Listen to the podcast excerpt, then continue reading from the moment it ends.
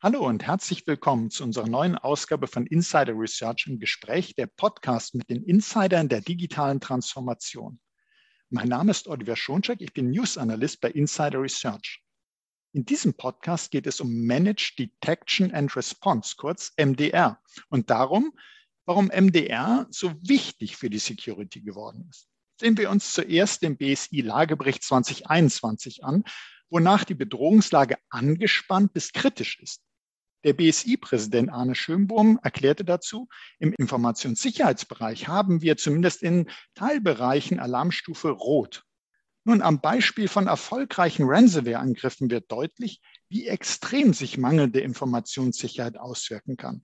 So musste sich ein Krankenhaus für 13 Tage von der Notfallversorgung abmelden, wie der BSI-Bericht darlegt. Warum haben denn die Attacken solch einen kriminellen Erfolg? Warum werden die Angriffe zu spät erkannt und können die Folgeschäden nicht schnell genug eingedämmt werden? Und wie kann MDR dabei helfen? Darüber sprechen wir nun mit Marco Rossi. Er ist Senior Sales Engineer bei Trustwave. Hallo, Herr Rossi, schön, Sie wieder im Podcast zu haben. Hallo, Herr Schoncheck. Hallo. Ja, ich habe eben den BSI-Lagebericht kurz erwähnt und der zeigt ja, ich habe das zitiert, Informationssicherheit, da gibt es in Teilbereichen Alarmstufe Rot. Und da fragt man sich, gut, ähm, in der Security wird ja schon lange versucht, Angriffe abzuwehren. Und man hört aber vermehrt ja das Statement, die Frage ist nicht, ob man angegriffen wird, sondern wann. Also letztendlich irgendwann erfolgt der Angriff. Und was bedeutet das denn für die Security-Konzepte? Kann man sich nicht richtig davor schützen? Reicht die Protection nicht? Muss ich damit rechnen, dass ein Angriff durchkommt? Ja, richtig. Die Protection alleine genügt nicht mehr.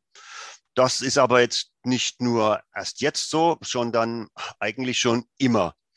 Warum wir heute mehr darüber sprechen, liegt einfach daran, dass die Anzahl der Vorfälle und auch die Schäden, die durch diese Vorfälle entstanden sind, in den letzten Jahren signifikant gestiegen sind. Also wir werden dafür sensibler, könnte man sagen, dadurch, dass eben die Schäden immer größer werden, dass auch die Auswirkungen jetzt in Bereiche reingehen, äh, wo wir alle wissen, Notfallversorgung lahmgelegt, da kann es um Menschenleben gehen. Es geht also zunehmend äh, nicht mehr nur darum, ich kriege meinen Computer nicht mehr gestartet, sondern man sieht, wie weit die Digitalisierung fortgeschritten ist welche Auswirkungen das im alltäglichen Leben hat, bis hin zum menschlichen Leben haben kann. Und da stellt sich die Frage, Warum sind denn die Angreifer so erfolgreich? Waren die, Sie sagen, das war eigentlich schon immer so, dass Protection alleine äh, nicht genug war, aber kann man sagen, sind die noch erfolgreicher geworden? Sind die besser geworden? Arbeiten die jetzt intelligenter? Ähm, die sind sicherlich intelligenter geworden, aber es liegt daran, dass die Unternehmen sich noch immer schwer damit tun, ähm, das Thema IT-Security als Unternehmensrisiko richtig einzuschätzen. Das ist jetzt mittlerweile erhaben. Das ist schon mal ein Fortschritt, aber es wird noch nicht richtig eingeschätzt und damit auch nicht die notwendigen Budgets dafür bereitgestellt. Die sind in der Regel, also mit Kunden, mit denen ich mich unterhalte, immer zu klein. Ja. Mhm. Und ähm, hat das Unternehmen dann endlich sozusagen das Verständnis erlangt und das Budget auch äh, bereitgestellt, dann kommt die nächste Herausforderung. Jetzt bedarf es an richtig ähm, Personal und der entsprechenden Expertise. Und das ist auch aktuell eine sehr große Herausforderung. Also kann man sagen, die Angreifer natürlich ich sagte eben, äh, durch die fortschreitende Digitalisierung gibt es natürlich auch mehr Angriffsziele, mehr lohnende Angriffsziele, aber gleichzeitig äh, sind die Budgets überhaupt nicht gewachsen, sind immer noch oder sind gewachsen, aber nicht genug gewachsen, sind immer noch zu klein. Der Stellenwert wird zwar erkannt, aber nicht so, wie er sein sollte, der Stellenwert von Security. Und der Fachkräftemangel lässt sich äh, kaum beheben. Er wird an vielen Stellen in der Security sogar noch größer. Und das spielt den Angreifern natürlich in die Karte, in die Karten. Wenn man jetzt schaut, ähm, es gibt da Studien, Umfragen, die sagen, es dauert so und so lange, es dauert mehrere Tage, es dauert Wochen, es dauert Monate vielleicht. Äh, bis Unternehmen feststellen, dass sie angegriffen wurden. Und in der Zwischenzeit können sich ja die Folgeschäden entwickeln. Das heißt, der Angreifer hat viel Zeit, sich erstmal umzugucken, nach lohnenswerten Daten zu suchen, äh, vielleicht weitere Schadprogramme einzunisten. Warum dauert es denn so lange, dass die angegriffenen Unternehmen das erkennen, dass ein Angriff vorliegt? Das liegt daran, dass, ähm, glaube ich, auch noch die Meinung vorherrscht, dass die Technologie alles löst. Aber ähm, diese modernen IT-Security oder Cyber-Defense-Technologien, wie sie oft auch bezeichnet werden, sind nach wie vor Expertensysteme. Das bedeutet also, dass sie natürlich zum einen Teil effektiv arbeiten, aber nicht unbedingt auch jeden Angriff im Keim ersticken, sondern es bedarf in vielen Fällen erstmal auch einer manuellen Bewertung des Ereignisses.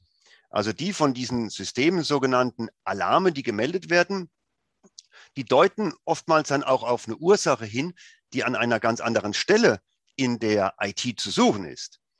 Und dann beginnt nämlich die eigentliche Arbeit, also die Ursachenforschung und das Feststellen des Ausmaßes des Angriffs, der vielleicht mit diesem Ereignis, auf das man reagiert hat, zusammenhängt. Und deswegen dauert es so lange, bis man letztendlich überhaupt dahinter kommt, was wann wie passiert ist. Mhm, also könnte man sagen, es ist gar nicht so, dass die Angriffe nicht erkannt werden, sondern werden durchaus äh, Alarme gesetzt, es wird gewarnt, eben die Alerts kommen.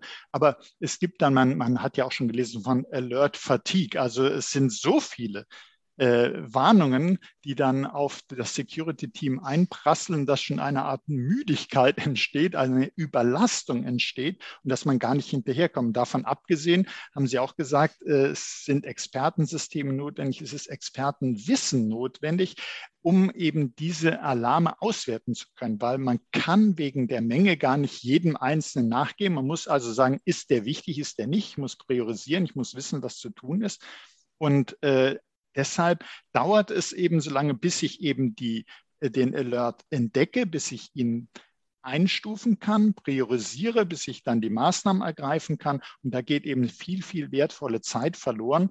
Und bei manchen Unternehmen ist die Zeit so lange, dass man den Eindruck hat, die entdecken den Angriff überhaupt nicht, sondern äh, die entdecken eigentlich nur den Schaden. Die merken dadurch, dass sie angegriffen worden sind, dass ein Kunde anruft und sagt, sag mal, meine Daten, die du hast, die sind jetzt im Internet veröffentlicht worden. Wie kommt das denn?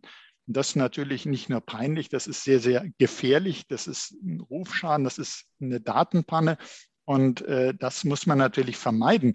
Und nun hatten wir anfangs gesprochen vom Protection, also von den Schutzmaßnahmen. Und dann gibt es ja Detection and Response.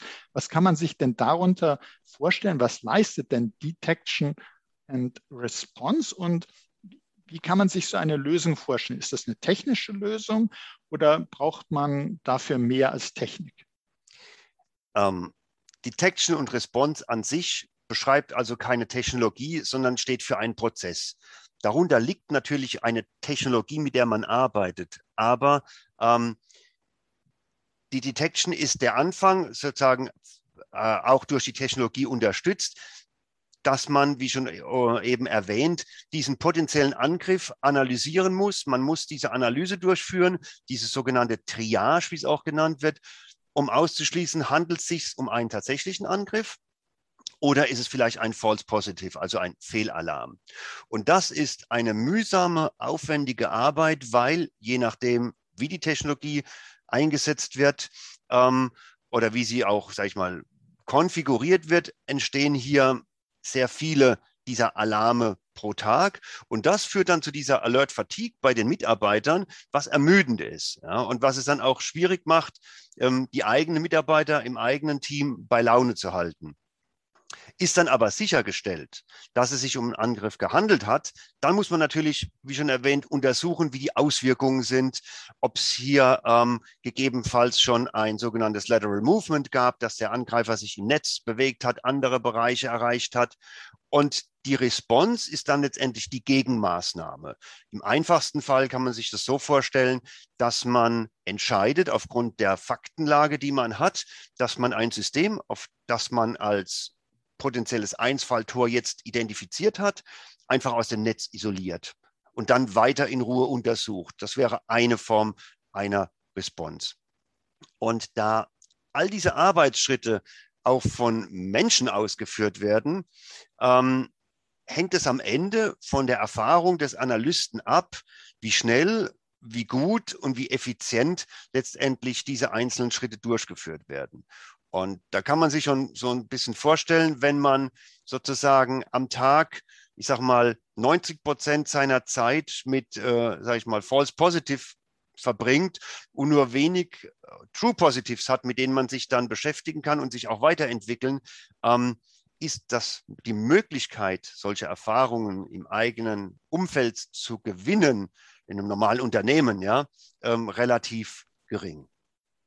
Ich glaube, da haben wir schon äh, wirklich eine Menge gelernt. Also erstmal, äh, das äh, nehme ich da mit für mich. Wir haben gesagt, Protection reicht nicht, aber es reicht auch Detection allein natürlich nicht. Es reicht nicht, etwas zu erkennen, sondern es muss die Response geben. Es sind Prozesse, die ineinander greifen müssen. Das ist aber nicht eine Technik. Es nutzt natürlich Technologie, aber es reicht nicht, irgendwas zu installieren, läuft und äh, da braucht sich keiner mehr drum zu kümmern. Das wäre natürlich ein Wunschtraum, aber so ist es nicht, sondern neben der Technologie, neben den Prozessen braucht es uns Menschen.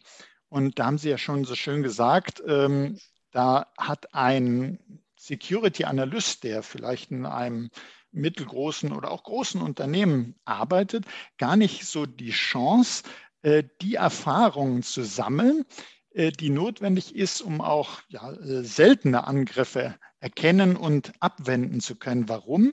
Weil der natürlich, Sie sagten es ja auch, eigentlich überschüttet wird mit ja, False Positives. Das sind eben Alerts, wo man sagt, da könnte ein Angriff vorliegen, ist aber gar nicht. Und die Angriffe, die echt sind, es sind natürlich sehr viele Angriffe, die erfolgen, aber er kriegt nicht jede mögliche Art von Angriffen, sodass er äh, diese Erfahrung oder sie, die Analystin, gar nicht so sammeln kann.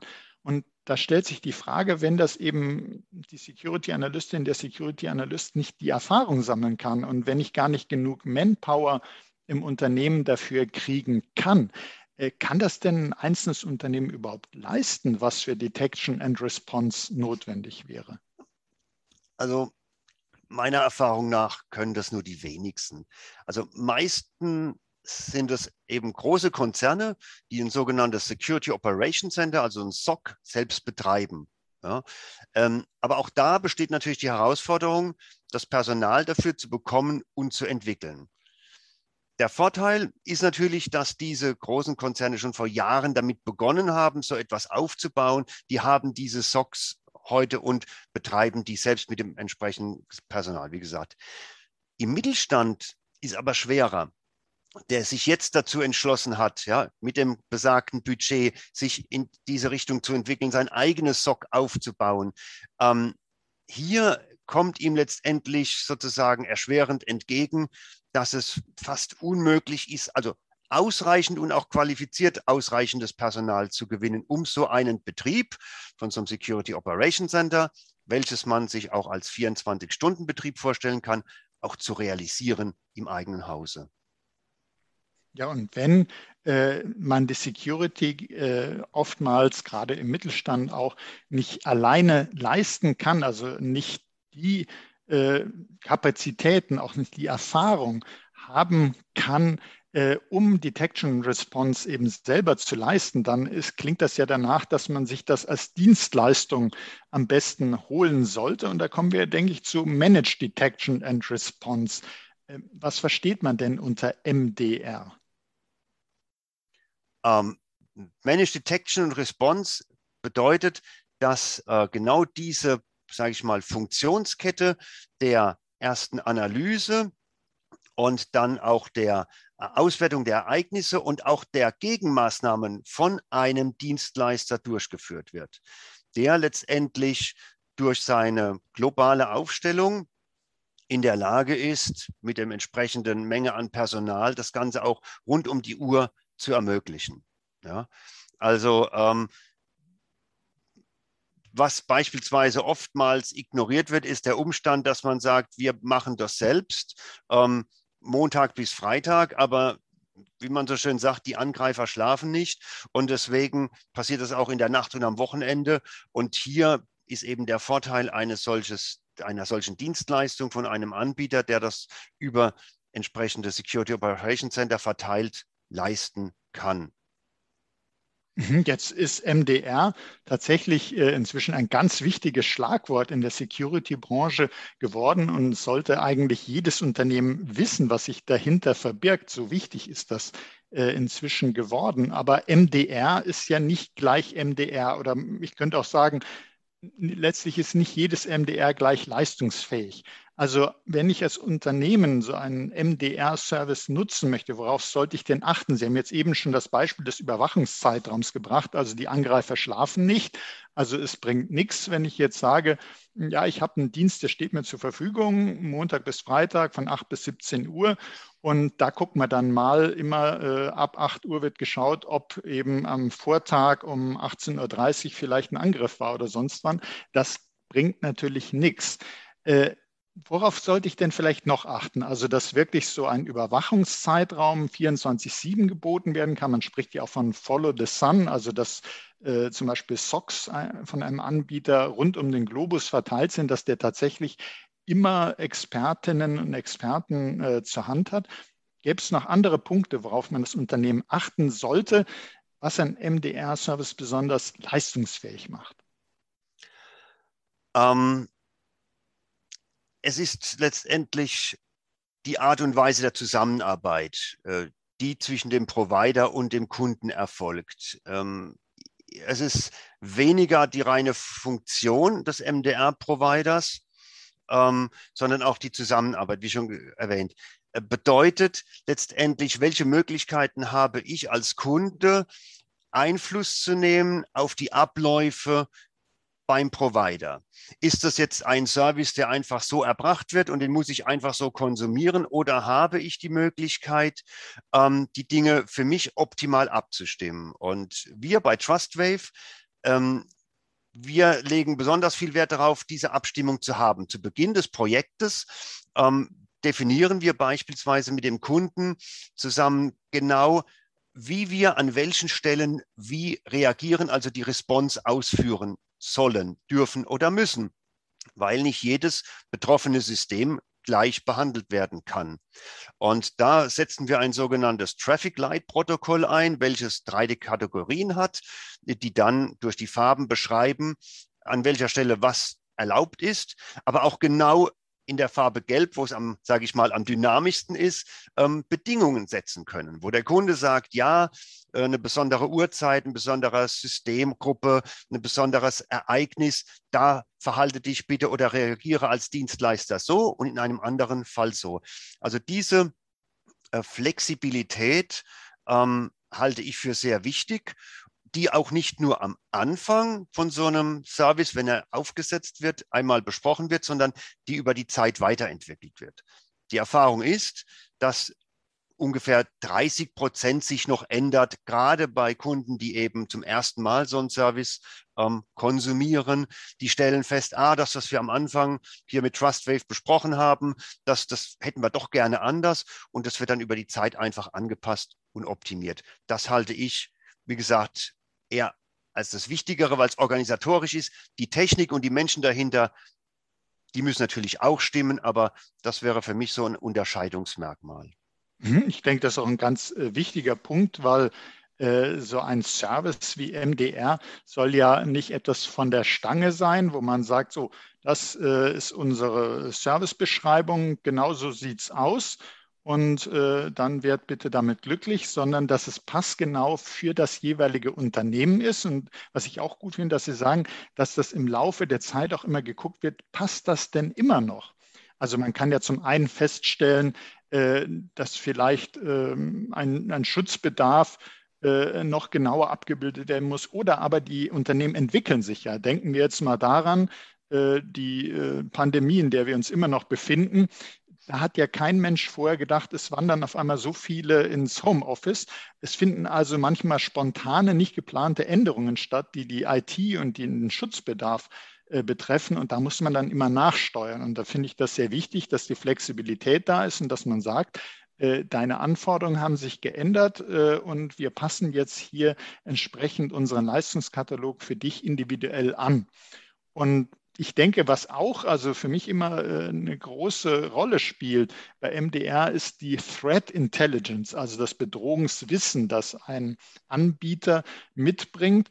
Und da denke ich, hat natürlich auch äh, das Thema der globalen Stärke, der Erfahrung, äh, der vielen SOCs, die man betreibt, hat da ja auch Gewicht, wie viel Threat Intelligence ich einbringen kann, um eben Angriffe möglichst schnell erkennen und klassifizieren zu können. Und ja, dem, dem, stimme ich zu. Ähm, mhm. Und deswegen haben wir äh, bei TrustWave auch unterschiedliche Ebenen und Bereiche. Das heißt also, wir haben natürlich unser Global Threat Operations, die die Kunden Systeme und die Alarme bedienen, aber haben gleichzeitig auch Zugriff auf eine spezielle Abteilung bei uns, die sogenannten Spider Labs. Der mhm. eine oder andere kennt sie. Das ist so eine White Hacker Truppe, die es schon seit knapp 20 Jahren gibt und die für uns ähm, Penetration Tests, Reverse Engineering, aber auch ähm, das Sammeln von Threat Intelligence ähm, erledigt als zuliefert und darüber hinaus, was auch ein wichtiges Merkmal ist, uns in die Lage versetzt, bei einer Response auch eine fast schon ähnliche Incidence Response durchzuführen. Das heißt, wir können im Falle von wirklich äh, schweren Angriffen, die wir im Rahmen unseres MDR-Service entdecken, Experten aus dem Incidence Response hinzuziehen, die dann sich den Fall nochmal ganz genau anschauen, um ähm, das so vorzubereiten oder zu analysieren, dass wenn es jetzt wirklich der Krisenfall ist, auch eine weitere Abteilung, die sich dann damit beschäftigen würde, also das klassische Incidence Response, ausreichend Informationen hat, um diesen Vorfall aufzulösen. Ja, das ist auch ein sehr wichtiges Thema.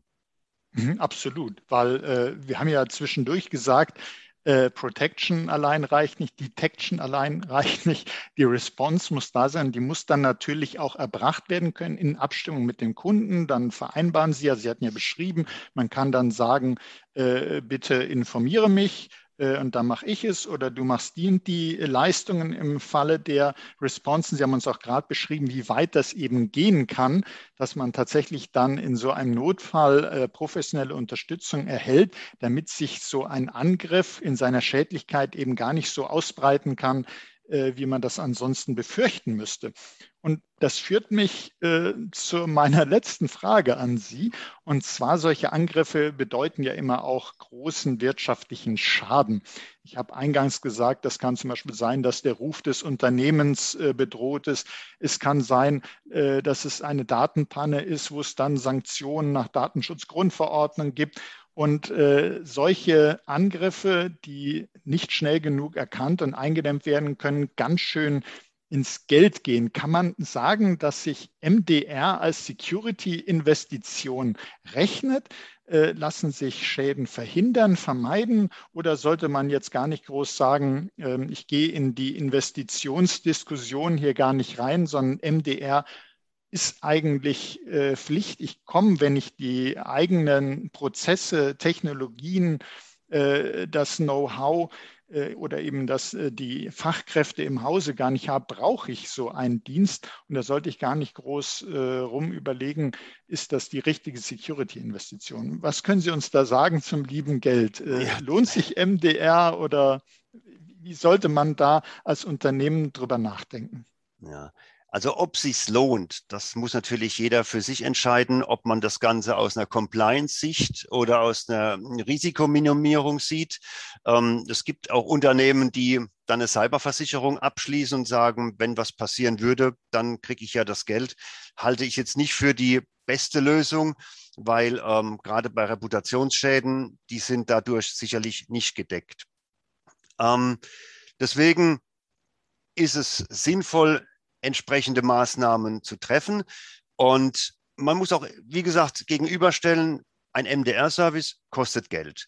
Ähm, es ist sicherlich nicht so, dass es ähm, eine sehr preiswerte Lösung ist, weil ähm, letztendlich natürlich auch über diese 24 mal 7 gewisse Leistungen erbracht werden müssen. Man hat natürlich sicherlich eine Ersparnis Ja. Aber ob man jetzt hier sozusagen den Faktor zwei oder mehr hätte im Vergleich zum Eigenerbrachten, ähm, das kann ich mir schwer vorstellen. Also aus dem klassischen Outsourcing habe ich so zumindest die Erfahrung mitgenommen, dass sich diese Erwartungen selten erfüllt haben, äh, hier Geld zu sparen. Ähm, der Vorteil ist, wenn wir denn jetzt mal die Ersparnis zur Seite nehmen, dass man eine Verlässlichkeit hat. Ich muss mich als Unternehmen nicht wirklich selbst darum kümmern, das Personal immer präsent zu haben. Ich muss nicht diese ganzen darum liegenden Funktionen selbst erbringen. Das heißt, der Provider liefert mir das Ganze und wie er das ja letztendlich intern löst, ist sein Problem, aber aufgrund seiner Größe hat er viel mehr Möglichkeiten und Pufferkapazitäten, als ich das habe. Deswegen ähm, ist es eine sinnvolle Investition in MDR. Mhm. Ob es sich aber rechnet, ähm, das muss natürlich jeder dann für sich ausmachen. Also ich würde sagen, auch wenn es äh, da nicht um Heller und Pfennig geht, äh, Security aus meiner Sicht rechnet sich immer, weil ohne Security wird es eben gar nicht möglich sein, in Zeiten der Digitalisierung Geschäfte zu machen. Ich werde auf Dauer keine Umsätze machen können, ich werde keine Gewinne machen können. Und klar, äh, man muss immer solche äh, Dinge durchrechnen. Man muss sagen, äh, wie ist da Vielleicht, es gibt ja dieses ROSI, Return of Security Invest, aber äh, nichtsdestotrotz geht es eigentlich darum, es geht nicht ohne Detection and Response. Und ich muss natürlich schauen, wie ich das als Unternehmen hinbekomme. Und wenn ich es selber nicht leisten kann, und Sie haben uns ja dargestellt, ich brauche das Personal, ich brauche die Technologie, ich brauche die richtigen Prozesse. Und das Ganze muss so schnell sein, dass sich die Schäden eben nicht so auswirken können, die durch Angriffe entstehen können ähm, wenn ich dann eben feststelle, ich kann das nicht alleine machen, dann gilt es eben, sich nach einem MDR-Service umzuschauen, der leistungsfähig ist.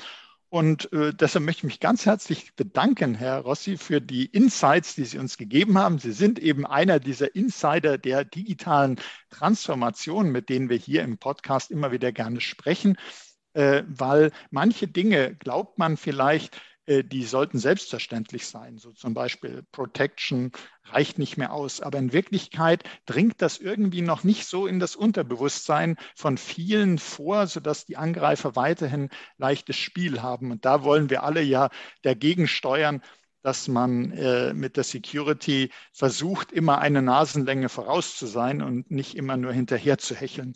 Und äh, liebe Zuhörerinnen und Zuhörer, auch Ihnen möchte ich herzlich danken für Ihr Interesse an diesem Thema. Und seien Sie auch das nächste Mal dabei, wenn es heißt Insider Research im Gespräch, der Podcast mit den Insidern der digitalen Transformation. Und wenn es Ihnen so wie mir gefallen hat, abonnieren Sie doch unseren Podcast.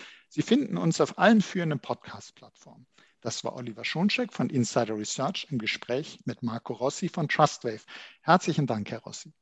Danke auch.